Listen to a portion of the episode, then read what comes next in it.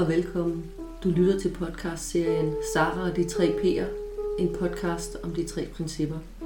Jeg er din faste vært, psykolog Sara Spangsberg, og jeg vil som altid dele min forståelse af de tre principper med dig. Vil du vide mere om mig, kan du gå ind på min hjemmeside saraspangsberg.com. Her finder du også kontaktinfo på mig, hvis du har spørgsmål eller gerne vil bestille tid til en samtale. Når du lytter til podcasten, så mærk efter, hvad der taler til dig, sådan inden under alle de der tanker, der hele tiden kører. Jeg fik aldrig taget orakelkurset på uni, så øh, det giver ingen mening at tro blindt på noget, bare fordi jeg siger det. Jeg har ikke patent på sandheden, men jeg kan bare dele de indsigter og den forståelse, der har været og stadig er hjælpsom for mig. Måske kan du bruge det, måske kan du ikke. Læg mærke til, hvad der resonerer i dig. Tag det, du kan bruge, og lad resten ligge. God fornøjelse.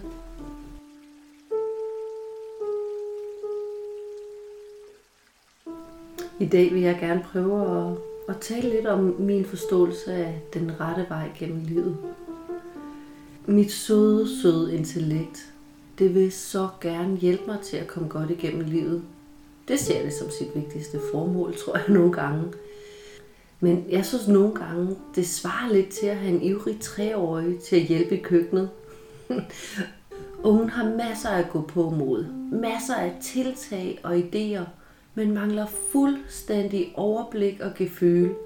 Og sådan kaos vokser nærmest spontant ud af luften omkring barnet, og der er stor sandsynlighed for sammenbrud og opgivelse. Med mindre naturligvis jeg eller en eller anden tager lederrollen og guider barnet igennem efter unge så rimelig hurtigt kan få den idé, at det var den, der helt på egen hånd kunne finde ud af at lave maden. Det er ikke sådan rigtig hjælpsomt, men det er sgu meget sødt. Og på samme måde er det altså med mit intellekt. Det vil så gerne hjælpe mig til at lykkes med livet. Så det starter allerede fra, jeg bliver født, med at indsamle viden om, hvad den rigtige vej må kan være – det samler viden op fra folk omkring mig, øh, fra historier, jeg hører, ting, jeg ser, læser, oplever, fra kulturelt bestemte selvfølgeligheder og fra den feedback, jeg får på de ting, jeg gør. Alting bliver samlet. Viden om, hvad der helt sikkert er den rette vej, og viden om, hvad der absolut ikke er det. Og på baggrund af alt den indsamlede data, så tegner mit intellekt så den rette vej. Den vej, der helt sikkert fører til det gode liv, til lykke og ro. Jeg forestiller mig lidt som om, at mit intellekt sidder med et kæmpestort kort, sådan ligesom et verdenskort. Og så ud fra den info, det nu får indsamlet, så tegner den min rute. Nogle gange er den bare et par meter længere fremme, og nogle gange så er den på den helt anden side af kloden i sin planlægning. Planlægning er den rette vej. Da, da, da, da. Og som den hjælpsomme type, mit intellekt er, så sørger den naturligvis også for at tegne alle de farlige, forkerte eller ulækre områder ind på kortet. Markeret med rødt og store advarselsskilte naturligvis. Så kan jeg jo nemlig helt undgå overhovedet at komme til at bevæge mig i den retning. Puha, siger intellektet og tør sveden af panden. Det var godt nok heldigt, at jeg lige fik markeret det ind på kortet, hvad kunne der dog ikke være sket, hvis hun havde bevæget sig derhen? Men det, der sker, når intellektet planlægger den rette vej, det er jo, at så bliver alle andre retninger, ikke kun de, der er markeret med rødt, men alle andre retninger, bliver jo per, de, per, per definition til den forkerte vej. Altså det vil sige en vej, der helst skal undgås, koste hvad det koste må. Og det kan være alt muligt, stort og småt, der bliver tegnet ind.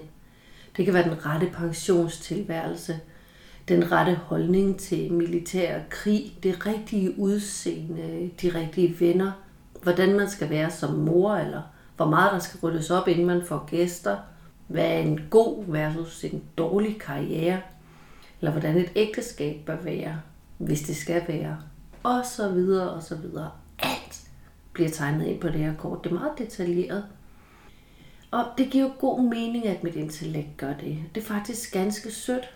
Mit intellekt vil jo gerne guide mig godt igennem livet. Men altså, ligesom barnet i køkkenet, så er det bare ikke særlig hjælpsomt. Fordi det, det, der sker, det er, at mit intellekt er så sikker på, at det har ret, at det bliver en lille smule hys. Når jeg er på den rette vej, så glemmer mit intellekt helt at nyde det, fordi det hele tiden er bange for, at der vil ske noget, så jeg kommer til at falde af. Øhm, så, så, så det er hele tiden på vagt. Prøver på at forudse, hvilke ting, der kunne komme og skubbe mig af vejen, eller analysere på ting, der har været sket, som kunne have skubbet mig af vejen, eller på hvordan ting, der rent faktisk fik skubbet mig af vejen, kunne have været undgået. Og hele tiden er det samtidig i gang med at planlægge den videre rute. Og i tilfælde, hvor, hvor det skrækkelige sker, altså at jeg falder af vejen, den rette vej, så kan mit intellekt gå fuldstændig i panik. Jeg skal dø og helvede tilbage på den rette vej. Det er jo min fremtidige lykke, det handler om. Og mit intellekt bliver så fokuseret på at få mig væk derfra, hvor jeg nu end er, og hen tilbage på vejen, er så overbevist om, at det i hvert fald ikke er godt at være der. Det, fordi det er jo ikke det rette sted. Så jeg helt glemmer faktisk at kigge mig omkring og opleve det sted, jeg er landet. Jeg skal bare væk, væk, væk, væk. Men det er bare sådan, at alt i verden vil jo føles sådan pænt skidt, hvis jeg møder det med den indstilling, at det er skrækkeligt, og jeg bare skal væk. Så det bliver på sin måde en selvopfyldende profeti. Og dermed bliver mit intellekt jo hele tiden bekræftet i, at det er meget, meget vigtigt at følge den rette vej. Og meget, meget vigtigt at hele tiden være på vagt, på forkant, have en plan, fortsætte uanset hvad. Jeg ser nogle gange mit intellekt som sådan en paranoid security manager på stoffer. Han har hele tiden vanvittigt travlt med at analysere på de ting, der er sket, for at kunne lære af dem, og for at kunne finde eventuelle fejl, der skal rettes op på, inden det er for sent. Og når han ikke analyserer på ting, der er sket, så prøver han at forudse alle mulige fremtidsscenarier og lave handlestrategier, der kan implementeres, hvis nu en af fremtidsscenarierne skulle vise sig at blive sand. Han er konstant på vagt, og han skriver tusindvis af rapporter, strategier, handleplaner osv. osv. Og hvis ikke jeg passer på, så ville jeg jo blive fuldstændig begravet i rapporter. Så kunne jeg ikke lave andet som ejer af det her firma, end at sidde og bare dynget til af, af security managerens rapporter. Men det sjove det er jo, at havde mit intellekt nu haft nogle andre input, så havde det tegnet mig en helt anden rette vej. Og så havde det været den vej, mit intellekt havde kæmpet for at holde fast i, og var gået i selvsving, når jeg faldt af. En helt anden vej. Andre mennesker lever liv, der er helt anderledes end mit, fordi deres intellekt har haft andre input at arbejde med, da det tegnede kortet. Der er folk, der faktisk synes, det er super fedt at bevæge sig rundt på de områder af kortet, som mit intellekt markeret med store røde cirkler og advarselsskilte.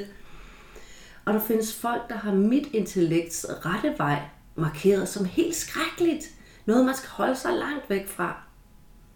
Folk lever helt andre liv end mit i et forsøg på at følge den rette vej. Andre liv, der ikke nødvendigvis er hverken bedre eller dårligere. De er bare. Fordi sandheden er jo, at der ikke findes en rette vej gennem livet. I hvert fald ikke en, vores intellekt kan beslutte for os. Hvor sødt det end er, at vores intellekt forsøger at guide os, så er det bare ikke særlig smart at gøre den til chefen. Ligesom det ikke er smart at lade den treårige styre køkkenet og madlavning på egen hånd, så skal vi heller ikke lade vores intellekt beslutte vejen. Men er det ikke harmløst, kan man spørge. Er det ikke lige meget, om intellektet beslutter en vej? Hvis der, hvis der ikke findes en rette vej, og alle veje kan være lige gode, så gør det vel ikke noget, at intellektet har sat en kurs. Kan vi ikke bare lade den gøre det? Det tænkte jeg i hvert fald i starten, da jeg stødte på de tre principper. Den ene vej er vel lige så god som den anden, tænkte jeg. Men nej, det er ikke harmløst. For selvom der ikke findes én rette vej gennem livet, så findes der altså ting, der sådan fra øjeblik til øjeblik er det mest rigtige at gøre for os. Og det er altså ikke sikkert, det er at følge den vej, som vores intellekt nu lige har besluttet er den rette vej. Så hvis jeg fokuserer på at følge den rette vej, altså intellektets rette vej, så, så hvis jeg hele tiden fokuserer på at, at, at holde mig på den smalle sti, på at være på vagter og begrænset på grund af angsten for at falde af stien, så hører jeg ikke de informationer, der bliver givet til mig om, hvad der rent faktisk er det bedste at gøre for mig lige nu, i det her øjeblik. Og selv hvis jeg hører dem, så kommer jeg jo nemt til at ignorere dem, fordi mit intellekt fortæller mig, at jeg endelig ikke må afvige fra den rette vej. At den information, jeg hører om, hvad der egentlig er det rigtige for mig lige nu, det vil føre mig lige lugt ud i de skrækkelige områder på kortet, og så vil jeg fortryde det, vælger. Jeg vil aldrig blive lykkelig, og alt vil være tabt. Men intellektet tager fejl. Intellektet har ikke de rigtige informationer. Det har ikke den rigtige viden. Det har bare den viden, det nu har opsamlet. Mit intellekt havde for eksempel fået den idé, at alt, hvad der handlede om krig eller religion, det var meget, meget dårligt, og folk, der beskæftigede sig med den slags, de var altså sådan lidt tabte. Stakkels dem, de var faret ud på det forbudte område. Altså, de måtte da gerne, de havde lov til det, men jeg vidste heldigvis bedre. Det var ikke et område, jeg skulle være mig ud i. Føj, puha. Da jeg så slap den overbevisning, så kunne jeg pludselig tillade mig at følge min lyst, når den gerne vil læse krigshistorie eller tage til en gudstjeneste i en øh, pæn kirke.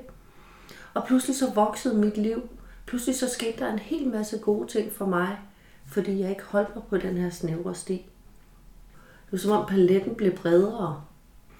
Mit intellekt havde også fået den idé, at det var meget vigtigt at være unik, skille sig ud fra mængden.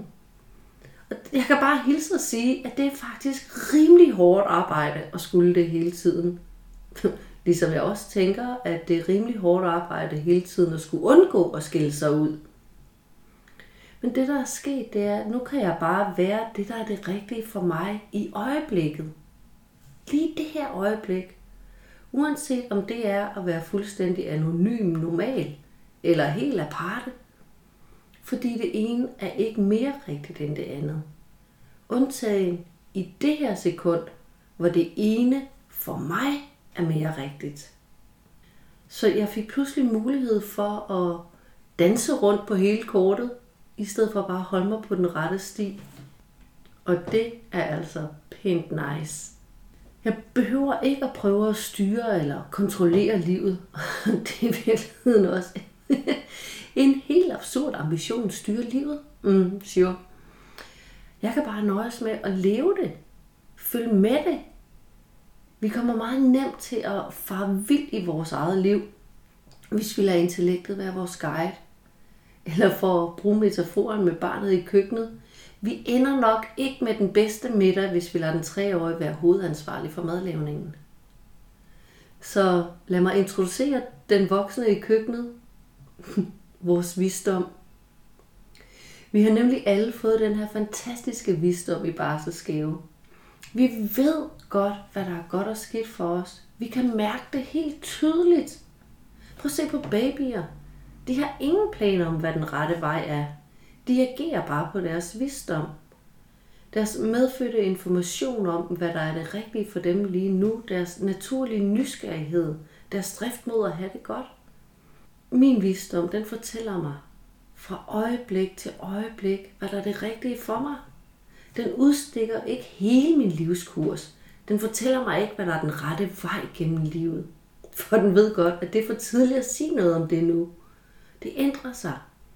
Den fortæller mig bare, hvilken retning der er den bedste, lige præcis herfra, hvor jeg står nu. Og det gør din også.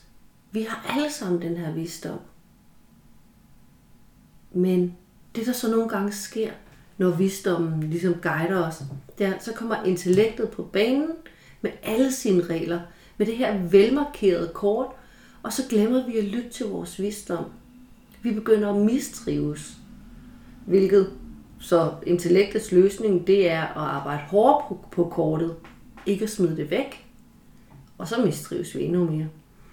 Faktisk vil jeg sige, at en meget, meget stor del af de klienter, jeg taler med, de netop kommer, fordi de prøvede at følge den rette vej, altså intellektets rette vej, på trods af informationen om, at det ikke var godt for dem. De overhørte fuldstændig deres visdom. Man kan sige, at det samme gælder for mig selv nogle gange. Jeg kan huske, at jeg var et par år inde i min psykologkarriere. Mit intellekt havde en hel masse idéer om, hvordan den karriere skulle se ud, og hvad der skulle til for at få et godt og lykkeligt voksenliv. Jeg kom til samtale på en arbejdsplads, som mit intellekt havde fortalt mig var et godt sted. Et godt springbræt, godt at have på CV'et, og så videre, og til samtalen, der havde jeg den her fornemmelse af, at noget var off. Sådan en mavefornemmelse. Men jeg lyttede ikke til den, fordi mit intellekt havde så travlt med, i stedet for at imponere dem, der var til, til samtalen, og få dem til at vælge mig. Det var jo meget, meget vigtigt. Det var jo den rette vej. I dag så ved jeg godt, at det var min visdom, der talte til mig. Det var den, jeg mærkede i maven, men det vidste jeg ikke der. Og jeg fik jobbet. De valgte mig! Hurra! Mit intellekt var mega glad, for nu var jeg jo et skridt tættere på det lykkelige liv. Jeg havde holdt mig på den rette vej. Så jeg startede op på det arbejde, og det var skrækkeligt. Det passede slet ikke til mig. Arbejdsopgaverne, stemningen i huset, ledelsestilen, det hele var galt. Og min visdom forsøgte på alle måder at få mig til at lytte. Forsøgte at fortælle mig, at det ville være bedre for mig at sige op. Men det kunne jeg jo ikke, sagde mit intellekt. Hvad med min karriere, min økonomi, min bolig, min fremtid? Den lykkelige fremtid, øh, jeg jo var på vej hen imod. Hvis jeg lyttede til min visdom og stoppede nu, så ville jeg aldrig nå derhen, hvor jeg skulle. Jeg ville falde af den rette vej, ende på den gale vej, en af de grimme steder på kortet. Jeg ville blive lykkelig, jorden vil nok kollapse. Så jeg holdt mig for ørerne, når min visdom talte. Jeg skulle mig ikke risikere noget. Så jeg fortsatte. Og jeg fik det værre og værre. Indtil jeg til sidst nåede til et niveau, hvor jeg ikke havde andet liv, end at kæmpe mig igennem mit arbejde, og så gå hjem og sove. Jeg kan huske, hvordan min søn han gik i børnehave på det tidspunkt, hvordan jeg som var nødt til bare at lade ham sidde med, med, med iPad'en, så jeg kunne, kunne ligge bagved og sove. Altså, fordi jeg, jeg, var, det, det var, jeg var helt færdig. Og det gik på intet tidspunkt op for mig, hvor absurd det var, at jeg i jakken på et godt liv fulgte en vej, der gav mig et så elendigt liv. For jeg glemte jo, at livet var nu. Jeg var så fokuseret på det, her mit intellekt havde lovet mig ude i fremtiden. Jeg troede på, at mit intellekt havde ret, når det sagde, at der, hvor jeg var, det var en del af den rette vej. Jeg måtte bare tage mig sammen rette ryggen og få det til at virke. Alt andet var fuldstændig utænkeligt. Jeg var der i over et år. Over et år. Indtil jeg så til sidst heldigvis indså, at det her job ikke var, det, var den rette vej. Over et år, før jeg lyttede til min visdoms kloge ord. Hvis jeg nu havde lyttet fra starten, så var jeg slet ikke begyndt at arbejde der. Da jeg så endelig stoppede, faktisk allerede dagen efter, så kunne jeg mærke, hvordan mit energiniveau steg, og hvordan jeg fik mit liv tilbage. Og hvordan det pludselig blev okay at være i livet igen. Jeg, jeg fik det godt. Bare lige sådan overnight. Og alle de praktiske ting, som, som jeg havde frygtet skulle ske, hvis jeg sagde op, alle de der farlige grøfter omkring den rette vej, det viste sig slet ikke at være så slemme, som mit intellekt havde sagt. For i virkeligheden, så er der ikke gode og dårlige steder på kortet. Så længe jeg følger min, min visdom, så vil alle steder, jeg kommer til, være det rigtige sted. Og hvis jeg ikke lytter til min visdom, så vil en masse af de steder, jeg ender, være dårlige steder. For mig, lige i det øjeblik. For det kan godt senere være et godt sted, eller være et godt sted for en anden. Og det er jo ikke kun med store ting i livet, at min visdom guider og informerer mig. Det kan være helt små ting, som en information om, at jeg har mere brug for en stille aften hjemme, end den aftalte middag med vennerne. Men mit intellekt har ofte hundredvis af argumenter for, hvorfor jeg ikke skal lytte til min visdom. Stedig som den treårige køkkenet, insisterer den på, at den ved bedst. Men det gør den ikke.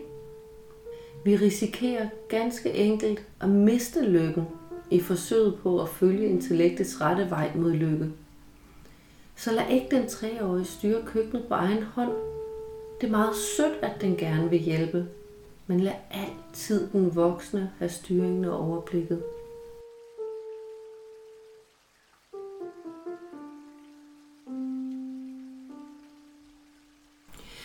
Du lyttede til Sara de 3 P'er en podcast om de tre principper. Podcasten her er et interesseprojekt, der skal passe selv med mange andre ting, og jeg kan derfor ikke garantere faste udgivelsesdage. Så hvis du kunne lide, hvad du hørte, og gerne vil høre mere i takt med, at det bliver udgivet, så husk at følge podcasten. På den måde får du nemlig besked, hver gang jeg lægger noget nyt ud. Du må også meget gerne både anbefale og dele den. Jo flere den kan nå ud til, jo større chance for, at den kommer ud og gør en forskel. Har du forslag til et emne, du gerne kunne tænke dig at høre min vinkel på, så kontakt mig gerne gennem min hjemmeside sarasbangsberg.com. Inspiration er altid kærkommen. Jeg kan selvfølgelig ikke love, at jeg laver podcast om alle forslag, men jeg læser og svarer i hvert fald alle beskeder.